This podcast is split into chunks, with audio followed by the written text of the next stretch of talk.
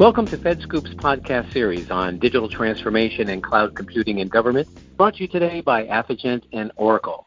I'm your host, Wyatt Kash, and in today's episode, we're talking about ways agencies can deploy their enterprise platforms more effectively to the cloud. Our guest today is Dave Pipes, Solutions Architect with Affigent an Akamai Company, specializing in cloud migration and implementation. Affigent is also an Oracle Platinum Partner and a Washington Technology Top 100 government contractor in IT. Dave is a veteran of Oracle, and before that, Sun Microsystems, who focuses on enterprise cloud technologies, cybersecurity, and data center hardware and operating systems. Dave, welcome to the program. Thank you. It's a pleasure to be here. Terrific. Well, as our audience knows, as more and more federal agencies look to cloud computing platforms as a way to modernize their IT operations, many agencies run into the challenge of how to deploy enterprise scale applications to the cloud. That increasingly means understanding the importance of having a robust platform as a service to support enterprise deployments to the cloud. And that's what we want to talk about today. So, Dave, let me first ask what's the pain point or chief challenges in contemplating a move to the cloud? Well, when an organization is looking at deploying cloud at enterprise scales, I believe policies and procedures are the key to this process because it's a long running process. It's not something you do right away. It's not something where you do one or three or five projects and you're done. It's something that will change the way the organization functions. And the thing to remember with this is that this change is necessary. Cloud provides agility to allow you to manage resources and also to deploy quickly new solutions for the IT organization. And that means that you can't just replicate the old way that things have been done. That will preserve inefficiencies that moving to cloud is actually intended to improve. So the thing to remember is that many government organizations may not have the speed built into their organization to match the capabilities that they will see from putting applications and development and operations into the cloud. Customers should deal with this issue before attempting large scale cloud operations. Why is this important? Because the faster you can move to cloud, the faster you'll see the returns. And that in turn means that your challenge is going to be adapting your existing policies and procedures into the new cloud environment. Well, what would you say is changing in the cloud landscape now that customers need to know about? And why is platform as a service becoming more important? Well, I think actually that what's changing is that infrastructure as a service has become mature. And platform as a service is becoming more and more common. Platform as a service is development and operations built into a set of functions that are offered on infrastructure as a service, and they allow you to move right into development and operations fairly quickly without having to design and architect the whole environment yourself. This is in itself an acceleration of capabilities. So while most customers who are involved with infrastructure as a service may well be inclined to just continue down that path and perhaps build their own development operations environment, platform as a service can sort of jumpstart you into a new standardized environment that is faster. It allows agile development. It supports all of these things that organizations are looking to improve when they move to cloud.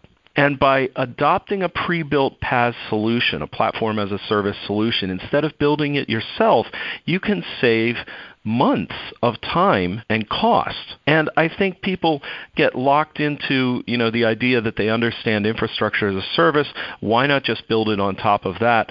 I think that is kind of missing the coming wave, the advantage that PaaS can give you over building your own development operations environment on infrastructure as a service.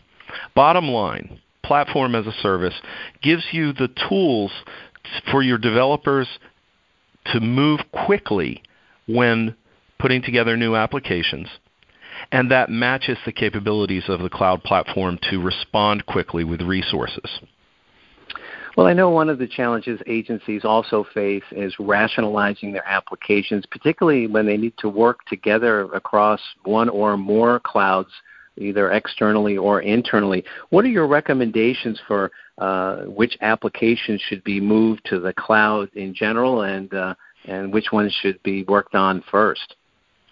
Well, it sounds like a truism, but in my opinion, cloud projects should be ones that can benefit from the move to cloud rather than just saying, "Oh, you know, we're we're going to move to cloud and everything that this organization does is eventually going to end up on cloud." Customers should take a look at the applications that they have. Which ones are well suited to cloud operations? Which ones could benefit from that? Conversely, which ones might do better staying where they are for a whole variety of reasons? When you can carefully choose these projects, you can introduce change incrementally into the organization. And remember, I talked about policies and procedures before. Policies and procedures are hard to change. So, an incremental approach in what you're trying to put into the cloud can also be used to make those changes in the organization less painfully, right? And remember, as development becomes more responsive, to the users of the applications, your funding procedures are probably going to have to change as well. That's another big part of the policies and procedures changes.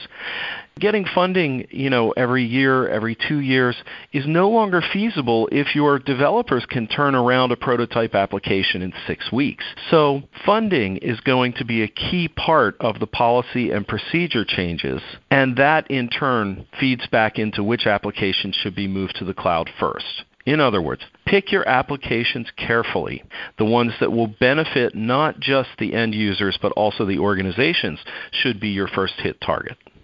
That's a great point. What would you say is different about platform as a service when it comes to application development and operations compared to other cloud services?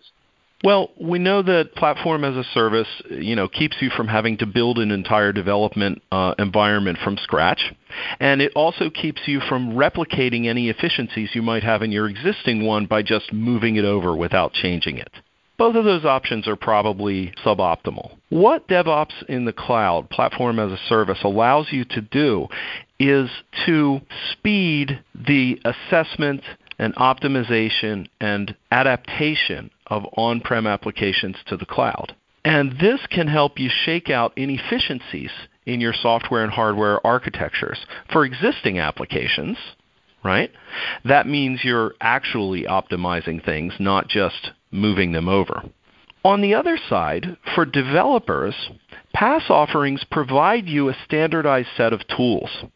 And a lot of times you'll see an IT organization trying to juggle different development organizations with different tools and different approaches and different methodologies, this can turn into an issue for agile development methodologies because with agile you want everybody to move as quickly as possible.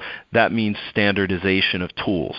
Platform as a service is a very convenient way to get that and to begin to consolidate your development and operations organizations both to reduce the cost of licensing and reduce the cost of development overall. It can also reduce the presence of shadow IT so, PaaS I see as a virtuous change to a development organization, one that can help you improve not just the speed of development of applications, but also make the structure of the development organization, the IT organization, more suited to agile development. So, as this process continues, as developers become more agile, they will find themselves more and more in contact with the end users which again is a beneficial change.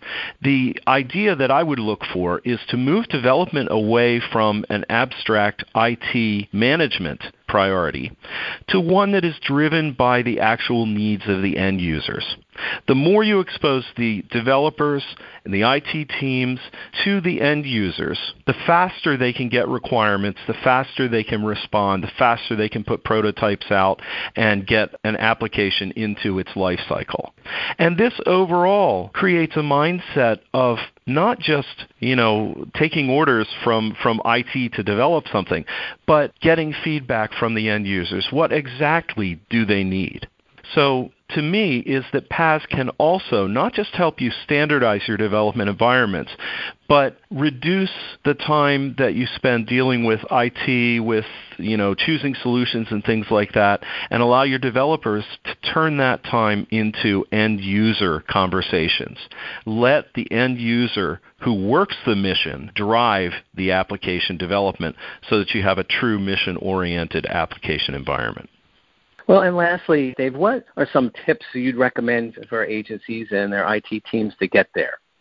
Well, as I said, many customers are familiar with infrastructure as a service and they're comfortable building things on there without really realizing that what they're doing is replicating the siloing of applications. And I would encourage customers to take a look at platform as a service to reduce complexity and the risk associated with the process of migrating large enterprise workloads to the cloud and to allow natural forces, in other words, end user demand, filtered directly into the developers to create momentum and drive your efforts to move applications to cloud. That would be one thing. The next thing is that in this process, you'll need to develop a cloud readiness framework. And that is used to analyze projects to make sure that they will actually benefit from the cloud, rather than just having someone say, you know, yeah, this list of 15 things, we're going to move it to the cloud. You know, who knows why, right? You want to ask, will an application benefit from being moved to the cloud? If so, how will it need to be modified? How much effort is it going to take? How much time? And that's going to be the entry into the life cycle for that application in the cloud. Now, as you go through that, of course, your approach to security is going to have to take into account. And that's probably a whole other topic on its own.